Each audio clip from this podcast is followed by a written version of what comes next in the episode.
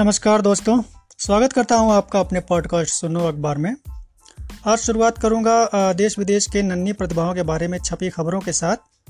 पहला समाचार कनाडा से है। कनाडा की रहने वाली रोरी वैन दुनिया की सबसे शक्तिशाली लड़की बन गई हैं। महज सात साल की उम्र में वे 80 किलो वज़न उठाकर अमेरिका में सबसे कम उम्र की कैटेगरी में चैंपियन बन गई हैं।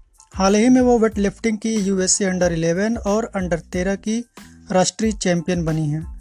शादाब समी ने जब उनसे जाना कि आखिर इतनी कम उम्र में वे ये सब कैसे कर ले रही हैं तो उन्होंने बताया कि मैं रोज़ ही अपनी क्षमता बढ़ाने की कोशिश की मैंने और 20-20 ग्राम वज़न बढ़ाते बढ़ाते मैं 80 किलोग्राम भार उठाने की ताकत हासिल की।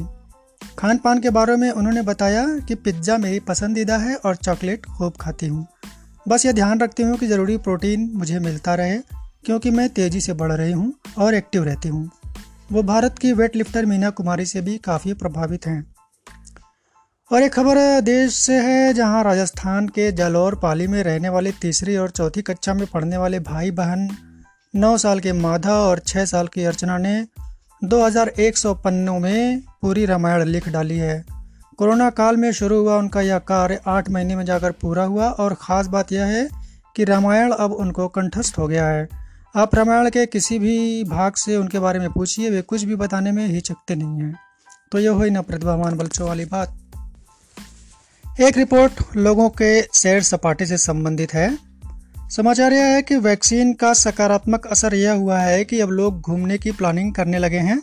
थॉमस कुक इंडिया लिमिटेड और एस ट्रैवल की हॉलीडे रेडीनेस रिपोर्ट दिसंबर 2020 में जारी करते हुए यह बात कही है।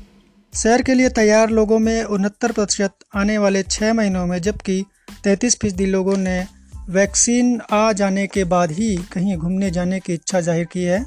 एक रिपोर्ट के अनुसार, इकहत्तर प्रतिशत लोग हॉलीडे के लिए हवाई यात्रा करना चाहते हैं, जबकि